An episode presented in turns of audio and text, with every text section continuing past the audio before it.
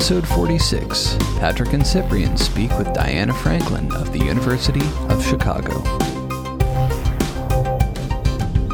Among other topics, the team discuss K 12 education in quantum, suspension of disbelief, and ways to communicate quantum topics to broader audiences. Welcome to Entangled Things, your quantum computing podcast, hosted by Patrick and Cyprian. Hey, Cyprian, how you doing? Hi, Patrick. I'm doing well. Looking forward for another great episode of Entangled Things today. Oh, you're not going to be disappointed. As, as I don't think we we're very regularly disappointed, but we're joined by Diana. And and Diana, can you introduce yourself to our audience before our conversation? Yeah, my name's Diana Franklin, and I am a professor at University of Chicago. And my research area is computer science education, which includes quantum computing education because I've done quantum computer architecture in the past. And so now I've been able to bring my technical expertise and my educational expertise together for the first time. That's awesome. And I'm looking at how kids learn quantum computing concepts. So I would say, and maybe Cyprian has a different view. I would say that is the reason we're doing this. We, we, we neither one of us has a business in quantum yet, uh, but we're both passionate about spreading the word, and there's no better way to do that than with the young but there's got to be super challenges. So what what do you find are your challenges here? Yeah, I think the one of the biggest challenges is like if you look at math, when we teach math to 5th graders, it's not just calculus really slowly. It's actually fundamentally what are the basic skills that are going to be necessary 5 years later when they get to calculus. Right. It builds and, upon itself. That's right. And so quantum computing, teaching that to a seventh grader is going to look fundamentally different from doing it in college. And so what are those things? And so, you know, for example, um, in college, uh, the idea that measurement disturbs state, that was taught to me as this absolutely crazy, crazy idea. And we did this ac- activity in discussion where we all thought of something and then we would each give an attribute of it and then once somebody gave an attribute of it, you had to then change what you were thinking in your mind to be something else that matched all the attributes that had come before.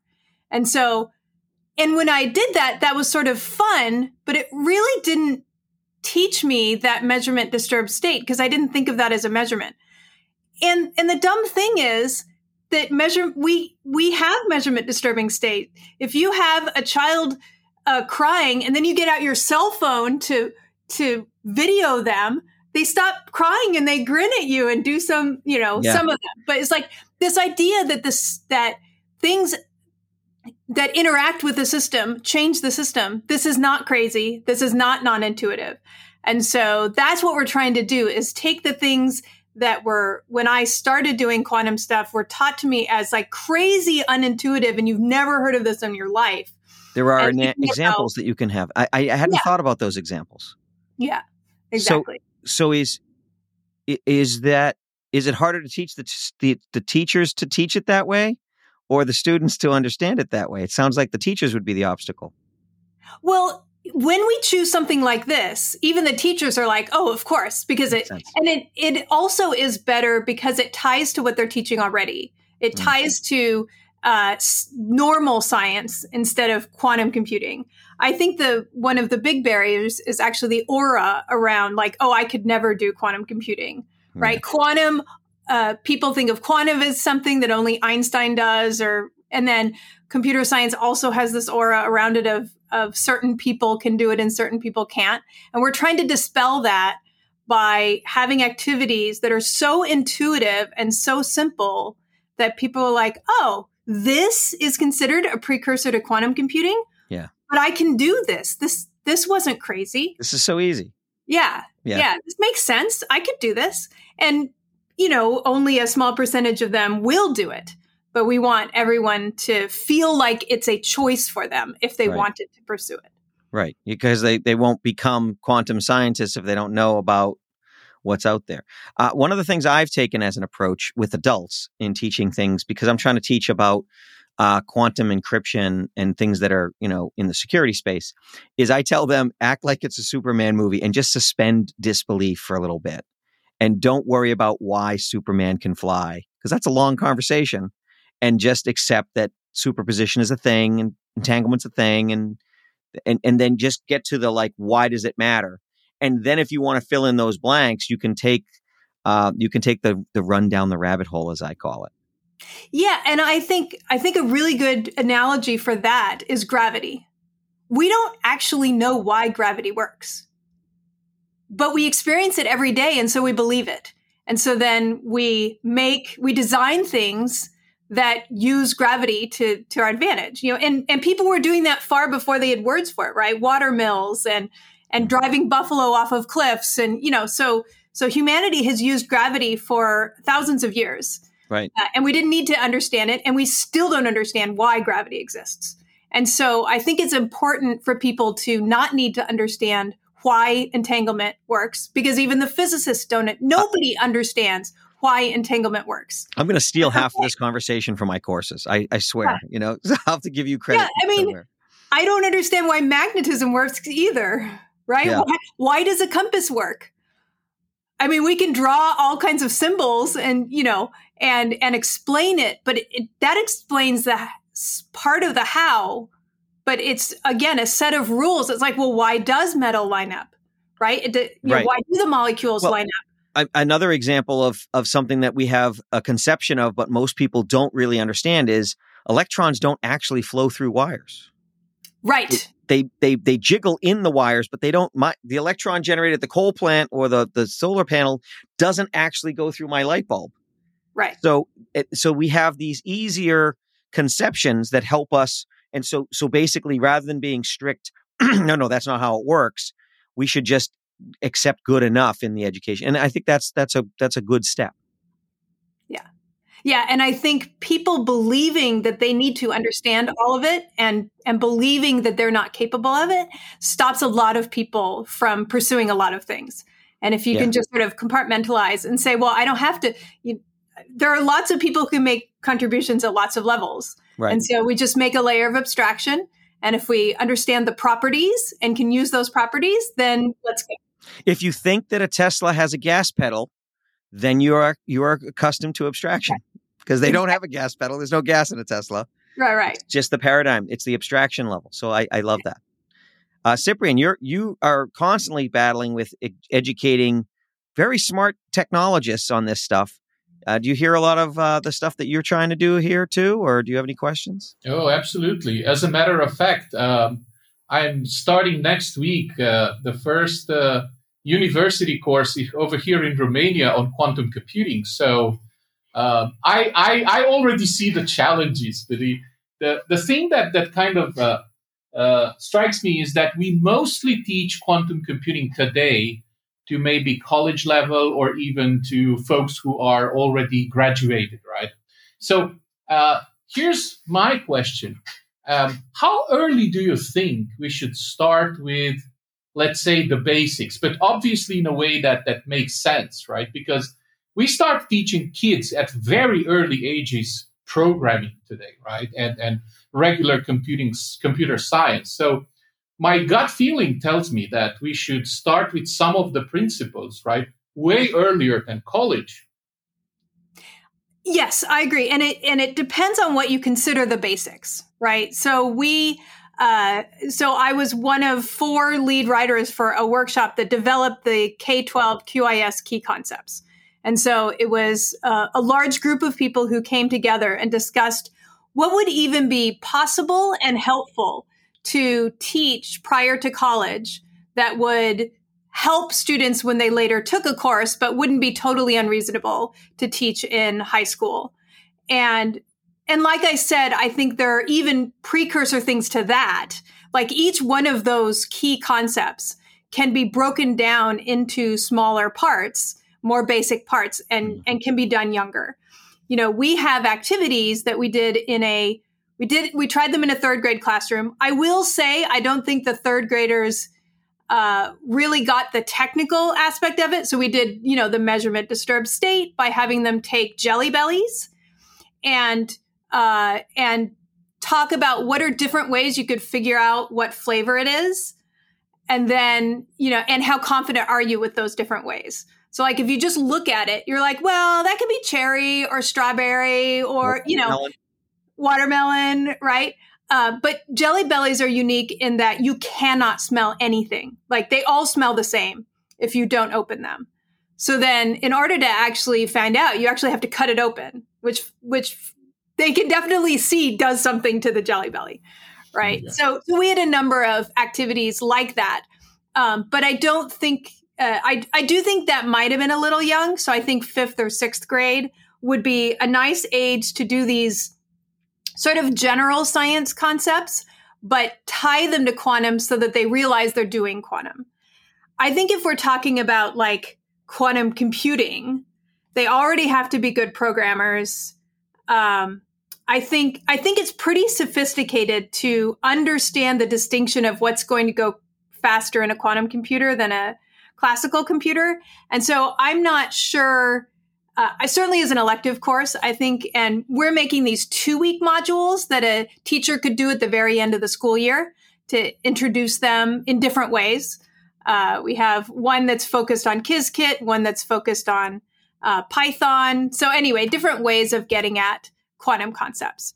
So, yeah, I definitely think we can do some of the things in high school, uh, but some of it is pretty sophisticated. And so we don't want to go too far. And because the main goal is to build confidence, not intimidation.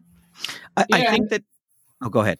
Yeah, I, just wanted to, to follow up with that. One of the other interesting things that occurred to me is that we might also want to maybe change some of the things that we teach uh, in other disciplines. Like I think Patrick's observation about the electrons, right? I distinctly remember like how kids learn about these little uh, spheres that travel in a wire, right? And that's the electric current and things like that, right? So I, I think there are like it's it's a little bit like far reaching, right? It's not only teaching some of the fundamental concepts, but maybe helping them open their minds to some of the things that they don't need to understand why they work, but they need to understand that's the reality, right? Like entanglement, superposition, um, alteration of state when when measurements are made and things like that. I, I completely agree. I, I mean, I definitely think alteration of state can be put in any science class starting from a very young age. And I think it's important. I think that for all of science, it is important to understand that the measurement tool you choose of is very important and can affect the system. And in fact, in the math standards, sixth grade, seventh grade is when they start uh, looking at um, sort of statistical things. So I think I think doing experiments on something that has a statistical outcome, like rolling dice and flipping coins, that is a fundamental uh, aspect of quantum computing that can be done in a science class. Uh, but they're actually so one of the things our group is doing is making a framework for K 12 QIS, like basically taking those key concepts and looking at how they could be integrated into math, chemistry, physics, and computer science. And so for each one, it's not like all of the key concepts can be applied to each class. But for example, for math, um, you know, looking at the Common Core math standards and looking at the quantum key concepts and saying, oh, which of these concepts would exercise one of the math concepts? And so then we we put those together and say, hey, here's a learning goal that integrates this physics and you yeah. know the quantum and the math, and you could exercise it in this class in this way. Well, like matrix math is is one that yeah. I I don't really remember a lot of matrix math, and I took a lot of calculus and a lot of uh, math in college, but um, I've had to revisit it as I got deeper into uh, quantum. So it's it's those kinds of things. Linear algebra isn't the course most high school seniors are going to take. They're going right. to take pre-calc or they're going to take calculus. Um, right, and sometimes it's taught in pre-calc, like the just the not all of linear algebra, but sometimes vectors and matrices are taught in a pre-calculus course, and so this would give a an application. It's like if you're going to cover it. When I covered it in pre-calc, it, we didn't apply it to anything. We just yeah. learned to matrix multiply and to simplify things. Which is and, super frustrating in math. Like, why do I yeah. need to know this? Right. And and it would be so fun to actually apply it to quantum and say, hey, you've got this quantum circuit. Why don't you calculate what the result's gonna be? Yeah. I wonder if you can bring, you can make it a little little more enticing by bringing it into game development. I'm sure there's vector calculus and things like that, and linear algebra and game oh, yeah. development. There's a ton in graphics. Yeah, graphics is all linear algebra. So I, I do know of high school classes who are actually teaching linear algebra through uh, visual transformations of shapes. So that would exactly be going towards game development. I, and and I think that was that is a an easier to digest um, carrot than yeah, the, hey, you might be a quantum computer programmer. You know? Yeah, yeah, yeah, um, yeah. Unfortunately, quantum computing doesn't have the good visuals right? Not yet. Not yet. It will eventually. Yeah. I can't wait to get my quantum graphics card. No, just kidding. Uh, we've talked on this show many times about how quantum computers will not do what classical computers are good at. They will do yeah. the things that quant- classical computers will never be able to do.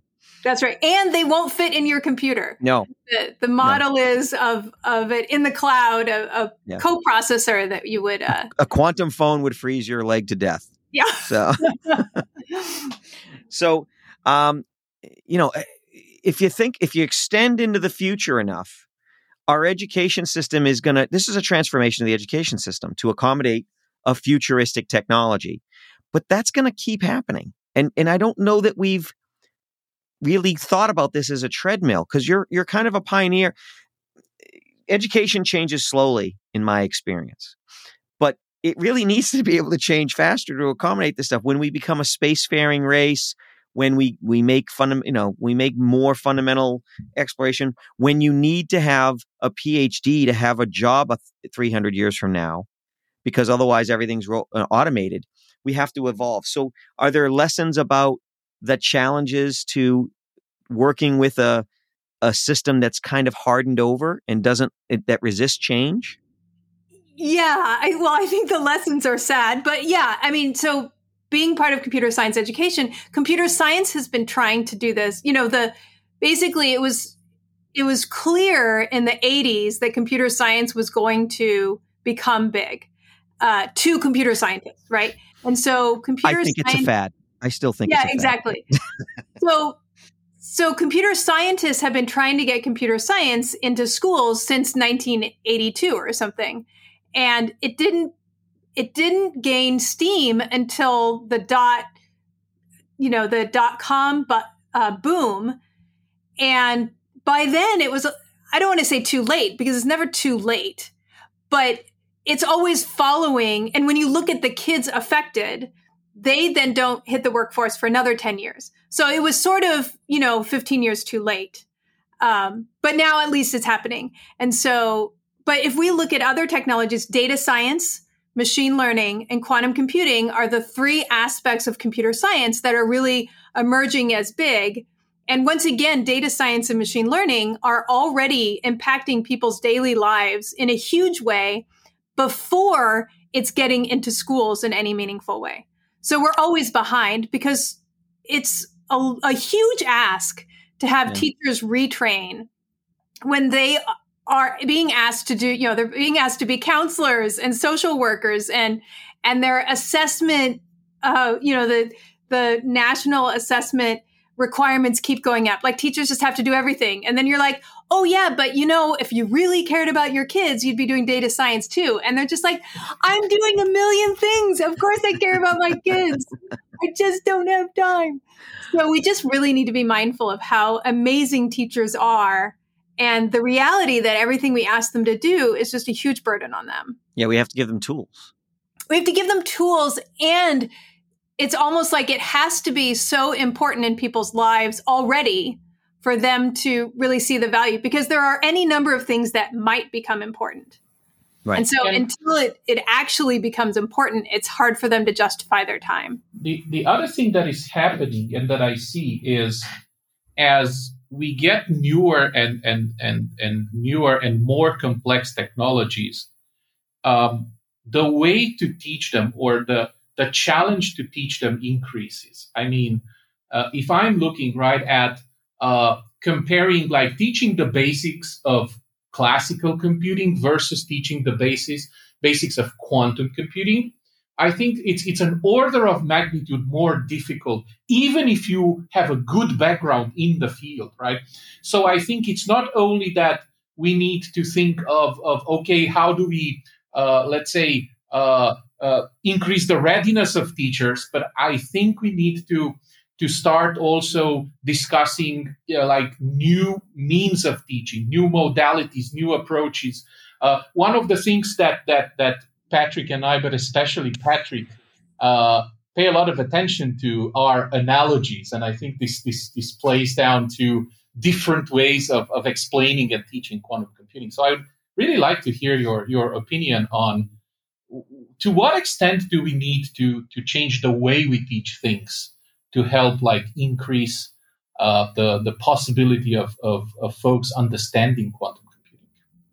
Yeah, I mean, I definitely think that using analogies, construct connecting what you're learning in a new field to what you already understand in either your daily life or in another field uh, is incredibly important. It's one of the fundamental uh, tenets of education is is constructivism, and that even if you don't make the connection, people themselves will try to make connections. So if you can make it more explicit, then then that helps them build on existing knowledge.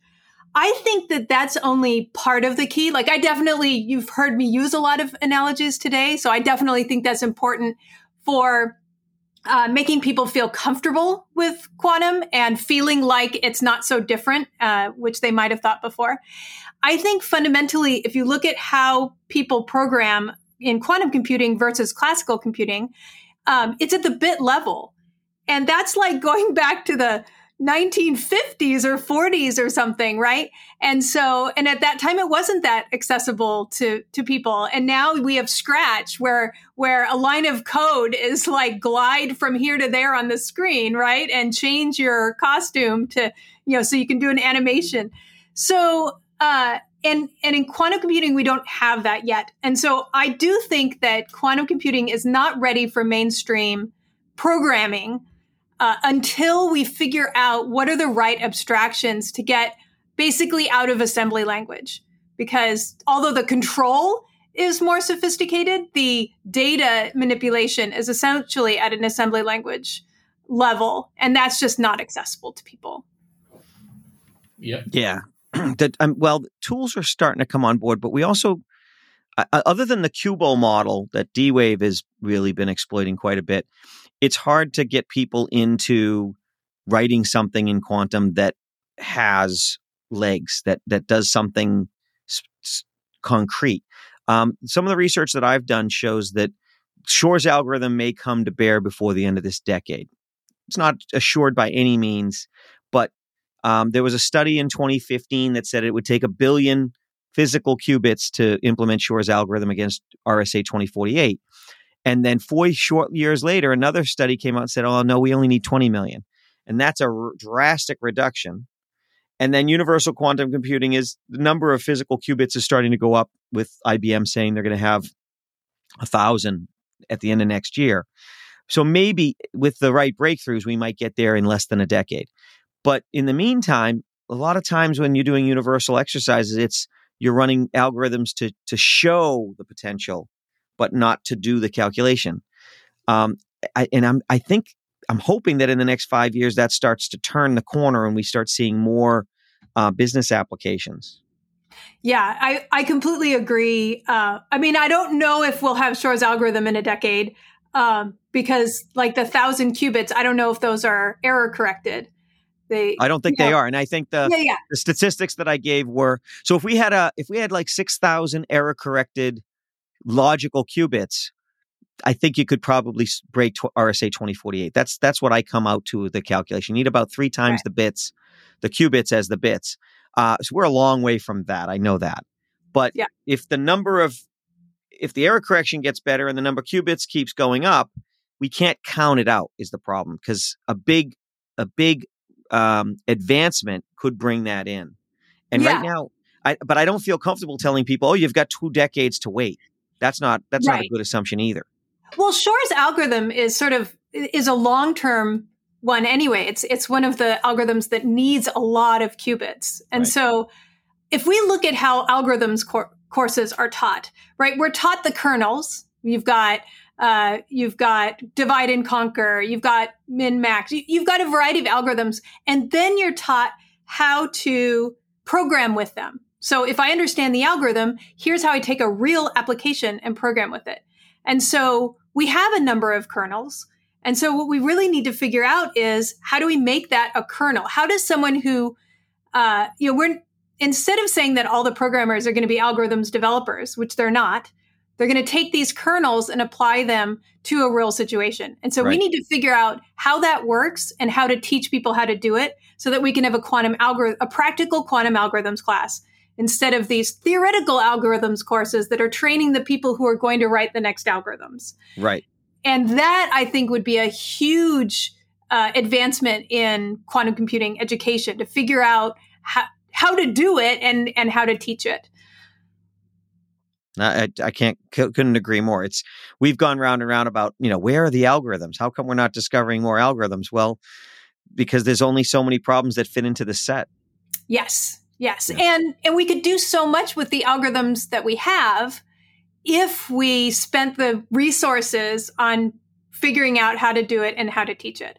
I think right. that at this point, we uh, you know algorithm in- invention is so challenging that we should. I think we should shift some of those resources. Agreed. Okay, let's just say add resources. I don't want to argue that I'm taking resources away from any subfield, but uh, we really need to focus on that and and make it so that we because so many of the algorithms are supposed to be shorter term and are incredibly compelling. And so then you get a set of people, you know, how many people really get passionate about Shor's algorithm? A set of people. But there are other sets of people, yeah, which is awesome. Um, there are other sets of people who who really get passionate about the possibility that we could figure out how to do food production more or yeah. fertilizer production more I, efficiently and drug drug design. I will I will reveal that I am a true fan of Shor's algorithm, but I suspect that Cyprian is a Grover's algorithm sympathizer uh, because that is his actual favorite algorithm. Right? Right, Cyprian? Uh, yeah, well, you're, you're right, but uh, that's just my personal favorite. But speaking about the topic of algorithms and how we're not really seeing an explosion of algorithms, I would like to open another kind of interesting topic for me. Is unfortunately, like with many big discoveries in in, in computer science, uh, quantum computing has or benefits, quote unquote, uh, of a lot of hype, right? and that's kind of I, I see it at, at, least in the in the in the CEOs and CXOs and CIOs that I'm talking to, like they have these completely blown out of proportion expectations and perception on on quantum computing. Like they think quantum computing will break everything, will will render everything obsolete, and so forth. So when we teach quantum computing, like I would like to to to ask you how do we factor in the hype? How do we make sure that uh, we are addressing the problem of hype in a way that does not affect the message that we want to, to, to send to the learners, whether they are students or kids or, or whatever? Because they will probably read the news, they will probably read the, the, the articles where uh, we now have quantum supremacy and everything is kind of blown out of proportion. Uh, and that's for me, I feel it like a real challenge because when I start talking about quantum computing and I tell them, look, this is the set of problems where this can be applied, it's almost like getting a reaction of, oh, really? We thought this is going to take the world by storm. yeah. I, I definitely agree that that the media hypes everything. That's how they sell newspapers. And so I think uh, in this era of misinformation, where people are pretty aware that misinformation is rampant, uh, I think it makes it easier to talk about the difference between what you're going to read in the newspapers and the reality. And even companies are part of this because, you know, IBM, Google, all of the companies, n- not singling anyone out because uh, it is normal business practice to uh, to advertise your things as the best possible um, view of what they are or what they could be. And so I think um, I think that is part of our job as educators to educate about more about the realities. Um, and so in my class, I actually talk a bit about the difference between the theoretical algorithms and the actual machines and how there's a gap and sort of the difference in how theoreticians um, do analyses about when they say something's faster, what sort of assumptions are they making? And this is true in classical as well, right? Memory systems are not taken into account in when we look at complexity theory. And, and so there are lots of times where the theoretical analysis for something is very different from what someone gets on a real computer. And so I think you can have this conversation in the classical sense, and then you can say, and it's even worse in the quantum sense because we don't have the actual machine, you know, large enough machines to really do the complexity analysis accurately. And, and we still have a difference between how theoreticians calculate these values versus uh, the practical, how they're really going to run on the real machines. So I think you can do it in sort of nice educational ways uh, without sort of uh, being too hard on the entities involved, right? Everybody's everybody is operating in a reasonable fashion given their goals, and you just have to figure out who, what the goals are for everybody involved, and then be a little skeptical. Good advice. See, all all good real world advice, right? That's not just quantum advice. No, that's, that's like, that is real world advice. Yeah, exactly. Yeah. Um, so this is an incredibly big topic. We're definitely going to want to talk about this some more, but we're coming down to about 30 minutes or, or, or almost to a half an hour. And there's one thing I did want to get in as a quick discussion. Now, I know in the, in the dark recesses of your early career, you dealt with memory and, and memristors and stuff like that. And one of the topics that we've come up with uh, quite often is the fact that there's really no memory in quantum computing. and, and there's good reasons for that. But we're wondering whether you have an opinion on you know whether there will be a way i'll give you an example when i when i do quantum key distribution i have to find a way to send more than one photon i can't just send a single photon and so i know there's the no cloning which we talked we mentioned before we started recording actually i want to give you full credit diana um, there's no cloning algorithm which means uh, not uh, uh, thesis or theorem which says I can't take a quantum state and, and clone it and replicate it. And so I, I, I don't claim to understand how the photonics of, of QKD, quantum key distribution, is doing it. But I'm pretty sure they're not sending a single photon as part of that. And so there has to be some way, either through entanglement chaining or or some other mechanism where we might be able to break this. I have a I have a trouble believing we're not going to be able to have memory and quantum computers in 100 years, but I can't conceive of it right now. Is this a problem that you've thought about? So so the the no cloning just means that I'm not going to make multiple copies of the exact same unknown state. Um, but you can still move state.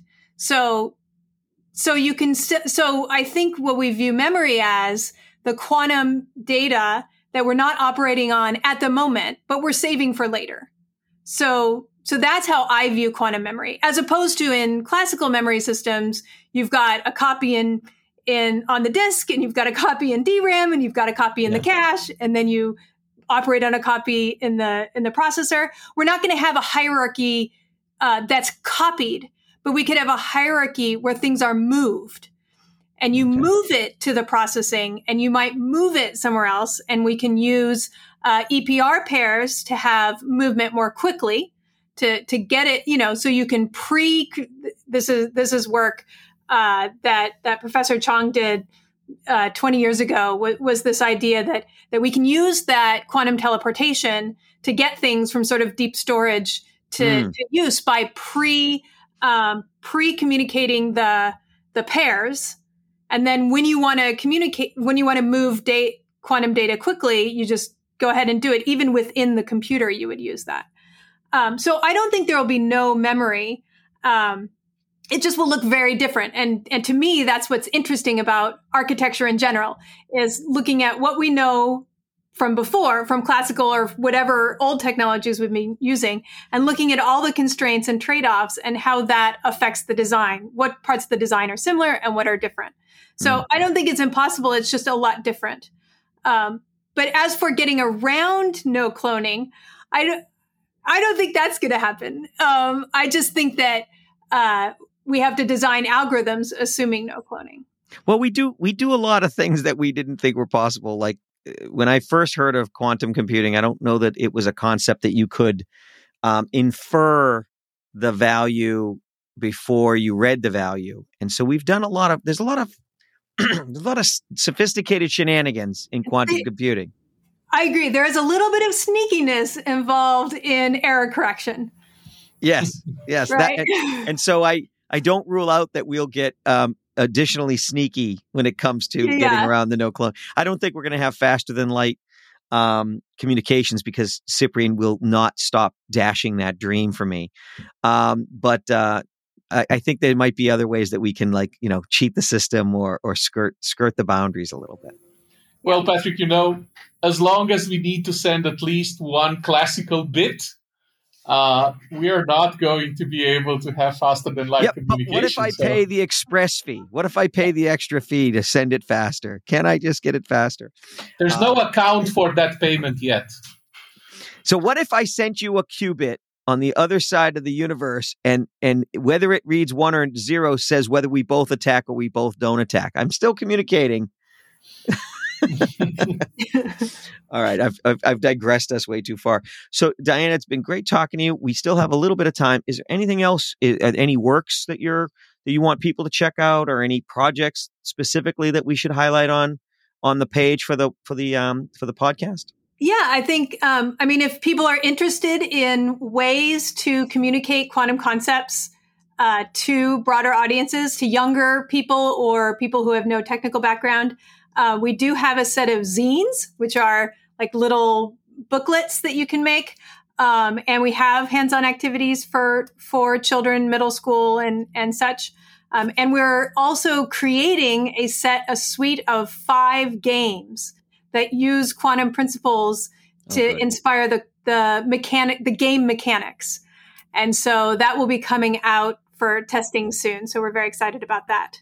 Um, we, I would love, I love the idea of the games because the games is, you know, that's where we're going to win the hearts and minds more than any place else. So that's a great idea. Yep. So, so we'll I'll try- give you the, I'll give you the URLs. and that. so you should be able to see those uh, in the notes for the podcast. And um, I, I, I'm going to say we're going to probably bother you to come join us again because this has been a great conversation and uh, thoroughly enjoyed enjoyed talking to you. Uh, thank you very much for coming. Thank you so much. Yeah, well, thanks for having me. I really enjoyed it. It was a real pleasure. Thanks, everybody. We'll see you next time.